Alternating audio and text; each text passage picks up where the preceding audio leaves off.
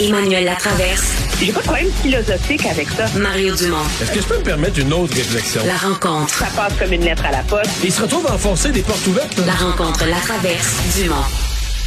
Bonjour Emmanuel. Bonjour. Sondage euh, très intéressant, sondage Abacus.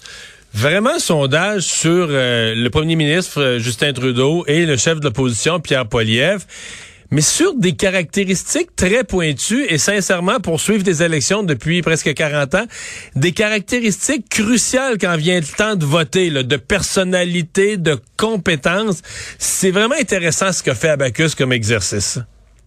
Oui, parce que dans un environnement très, très, très polarisé, politiquement, euh, puis avec un chef conservateur qui est abrasif, pour être euh, poli, on en vient souvent à se demander s'il est capable de surmonter hein, la réaction négative qu'il suscite chez les gens. Puis on est resté très fortement avec l'impression euh, des sondages qui ont été publiés, rappelle-toi, avant Noël, où il y avait 54% des Canadiens qui avaient une opinion défavorable de lui.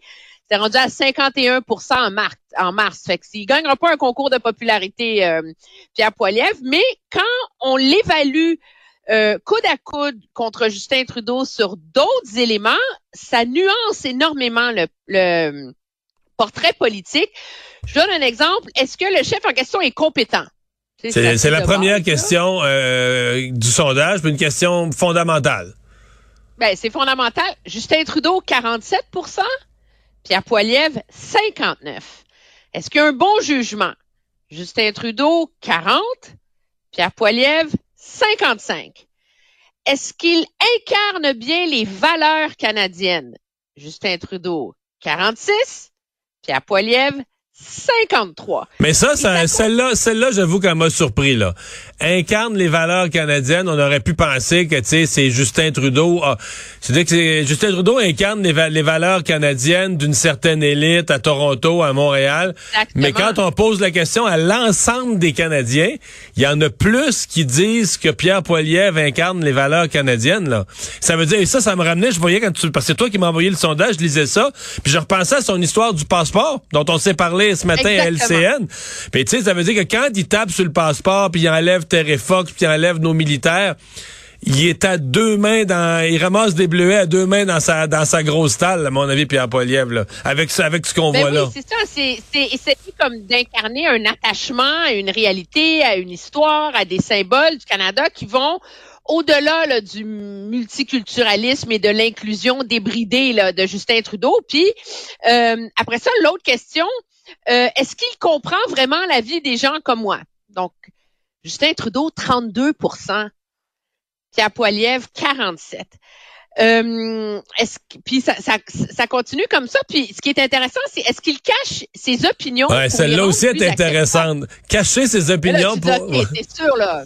Là, Justin Trudeau va gagner sur celle-là. Là, ben non, il y a 62% des Canadiens qui pensent que Justin Trudeau cache ses vraies opinions.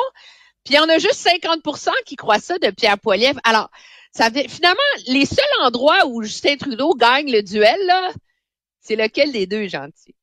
Gentil. Il est gentil. 64% contre euh, 54. Puis, il est trop extrême.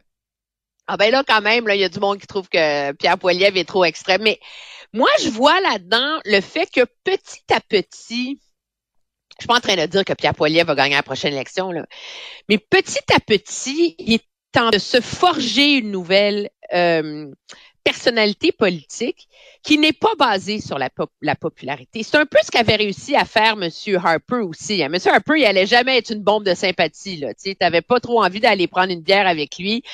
Euh, mais Pierre Poilievre, il veut rester lui-même avec son son instinct du tueur. Là, tu sais, euh, en politique, il y a un côté très bagarreur. Mais comment tu fais petit à petit en sautant sur certains enjeux pour euh, adoucir les coins?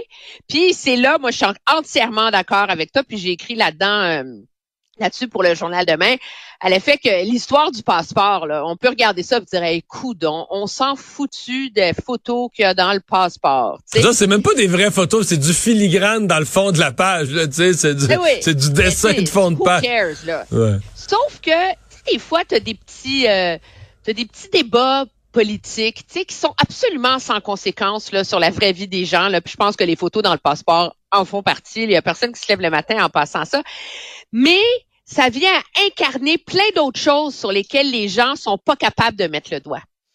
Puis, euh, ce, débat sur le passeport, à mon avis, euh, en fait euh, en fait certainement partie. Même si, tu sais, dans la vidéo que Pierre Poilievre a mis en ligne, il y a des côtés complètement délirants. Là, tu sais, je veux dire, ce que Justin Trudeau est en train de faire, là, c'est pas la révolution culturelle de Mao, là, comme on se calme, mes amis, mais c'est pas ça que les gens ils vont retenir. Ce que les gens ils vont retenir, c'est que Pierre Poilievre, il défend nos symboles, il défend notre histoire, puis il est contre l'idée qu'il faille toujours s'excuser pour ce qui n'est pas bien dans notre passé. Mais derrière ça, il y a aussi, euh, parce que la, la, question du sondage sur qui nous a surpris les deux, qui les deux euh, cachent sa vraie opinion pour être mieux accepté.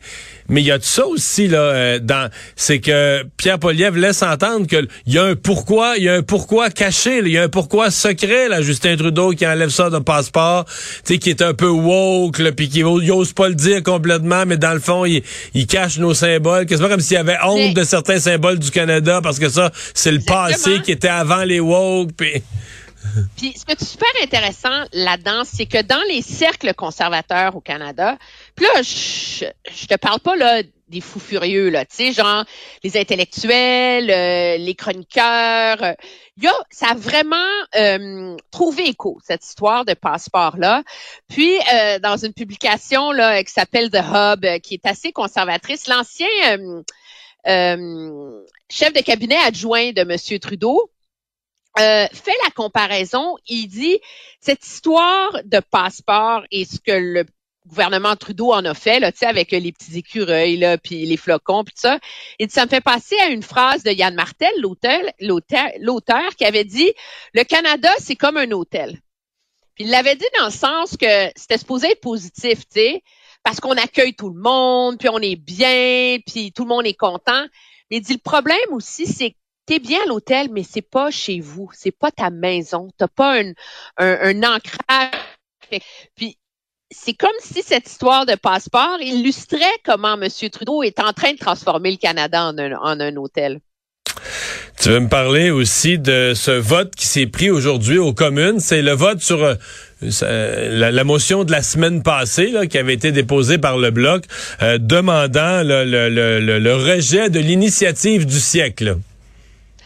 Oui, puis on, savait que les libéraux allaient voter contre, mais dans le courant de ce débat-là, rappelle-toi, la semaine dernière, on en a parlé, le ministre de l'Immigration s'est levé puis a dit euh, calmez-vous tout le monde là. Le Century Initiative là, ce n'est pas la politique du gouvernement. Nous ne nous en sommes pas inspirés. Ça n'a rien à voir avec nous. Donc, tu sais, débarquez de vos grands chevaux. Alors là, il s'est dissocié de l'initiative du siècle. Et là, tu retournes au texte de la motion du bloc. Qu'est-ce qu'elle dit, la motion du bloc? Elle dit, la Chambre rejette les objectifs de la Century Initiative et demande au gouvernement de ne pas s'en inspirer pour développer ses seuils d'immigration à venir. Ben là, tu dis, le gouvernement, il dit déjà il dit déjà ça. s'inspire pas du Century Initiative, puis le gouvernement, il dit déjà que ça n'a rien à voir avec eux ça les a pas empêchés de voter contre la motion du bloc. Donc, ils ont comme, ils ont, c'était tellement facile. Fait qu'ils sont pas pour la Century Initiative, mais ils sont pas prêts à voter une motion qui sont contre non plus. Exactement. Tu sais, mais c'était tellement simple de se sortir de cette espèce de de de débat puis tout ça, mais ils sont même pas capables de s'en dissocier de la Century Initiative. Puis j'ai essayé de comprendre pourquoi. Parce que le Century Initiative, c'est plus que le 100 millions. On s'entend? Le Century Initiative, il y a tout un lobby derrière ça, puis il y a tout un, un groupe de réflexion, puis un groupe d'études autour de la croissance économique, autour de, de faire du Canada un grand pays. Et, euh, et est-ce que c'est pour ça que le gouvernement ne l'a pas désavoué? Il y a du gros lobby euh, du monde des affaires derrière ça. Mais là, le gouvernement est comme pris en pretzel, tu sais, autour de son adhésion aux cibles et pas les cibles. Alors, c'était assez, euh, assez rigolo en chambre aujourd'hui de les voir se lever euh, les uns après les autres. Dossier qu'on a moins qu'on a moins vu passer un peu au, Québec, mais il y a fermeture du chantier de Stellantis. On est vraiment dans la, prochaine génération d'industrie automobile, où vont s'installer les batteries, quand il y a un chantier, pas un chantier, mais un projet d'usine géant, supporté par des fonds fédéraux, qui s'en va pour Volkswagen en Ontario. Au Québec, ça nous a déçus un peu parce qu'on on pensait que c'était nous autres à Bécancourt les champions des, des, des batteries, là, puis de l'industrie des batteries de demain. Mais là, à l'intérieur même de l'Ontario, le, le, le diable est aux vaches, là. Ben oui, parce qu'il est arrivé ce qu'il devait arriver. Hein. À partir du moment où le gouvernement donne à peu près entre 8 et 13 milliards de dollars à Volkswagen pour ouvrir une usine puis créer euh, 3000 jobs, là, ben, les autres entreprises qui ont négocié avec le gouvernement fédéral, qu'est-ce qu'elles disent, tu penses? Euh, allô? Pourquoi moi, j'ai pas eu ça? Ce qui est particulier, c'est que le deal de Stellantis pour construire justement une usine de véhicules électriques, etc., a été signé il y a un an. Le gouvernement, il a mis un milliard sur la table. Mais là, il y a eu l'Inflation Reduction Act aux États-Unis. Donc là, Stellantis a dit au gouvernement, euh, allô, parce que vous savez pas, mais nous, on a une autre usine en construction euh, aux États-Unis dont on peut facilement doubler la superficie. Alors, on n'est pas obligé de construire à Windsor. On peut faire la même job dans le sud, aux États-Unis, puis avoir plein de milliards du gouvernement euh, américain avec ça. Et là, ils sont mis à négocier, puis ça négocie assez dur parce que le gouvernement, donc, va sait qu'il va être obligé de payer plus. Mais là, qu'est-ce qui a mis le diable aux vaches? C'est quand ils sont sortis avec le 8 à 13 milliards pour Volkswagen, on s'entend-tu? Puis là, le gouvernement est doublement pris. Parce que d'un côté, il y a Stellantis qui dit nous, on en veut plus. Puis là, ils ont quand même posé le geste assez fort là, de cesser la construction de leur usine aujourd'hui. Puis de l'autre côté, ils ont le gouvernement de Doug Ford qui dit ben là, crash, sauve-la, l'usine. Puis comme moi, j'ai pas eu à payer beaucoup d'argent pour avoir Volkswagen, ben je devrais pas avoir à payer beaucoup d'argent pour sauver Stellantis. C'est vous qui allez vous occuper de tout. Mais le Québec, là-dedans, y a-tu, y a-tu le Québec qui gueule de l'autre bord en disant, nous, notre part est où là-dedans, là? Ça va Ben, Il y a une impatience, je pense. Moi, ce qu'on m'a dit en coulisses euh, du côté euh, du Québec, c'est à un moment donné, on reçoit des pinottes. C'est sûr que c'est important les investissements qu'il y a eu à Bécancourt, mais en termes de somme d'argent, Ben, pas comparable, mais non. faut comprendre que Volkswagen, le problème, c'est qu'Hydro-Québec n'était pas capable de les brancher. Le seul endroit au Québec où on aurait pu construire cette usine-là, c'est sa côte nord. Puis tu vas pas trouver 3000 travailleurs qualifiés pour aller s'établir euh, sa côte nord pour aller faire fonctionner. Mais là, en. Ontario, ils vont- en Ontario, ils vont marcher au nucléaire? Euh, au gaz naturel. Gaz naturel, c'est l'autre source. On va en Ontario construire une usine de batterie pour électrifier l'économie, mais elle va être alimentée par une énergie qui est pas propre. Fait qu'il y a quelque chose de circulaire là-dedans, mais On aurait ça dû garder, on aurait dû garder euh, la l'usine nucléaire à Gentilly. On aurait pu alimenter. Ben, peut-être. Encore aurait-il fallu trouver euh, un, un- un terrain assez grand. Mais ce que ça illustre, pour revenir à mon propos initial, c'est que le gouvernement n'a pas les moyens d'avoir un programme comme le IRA, là, avec 400 milliards dedans, donc qui est normé, où il y a des règles et tout ça. Tout ce qu'il a le moyen de faire, c'est faire une coupe de gros deals. Puis de choisir les bons gros deals. Mais le problème entre toi et moi, c'est que quand tu y vas à la pièce, là, mais là, il y a une surenchère qui se crée, là.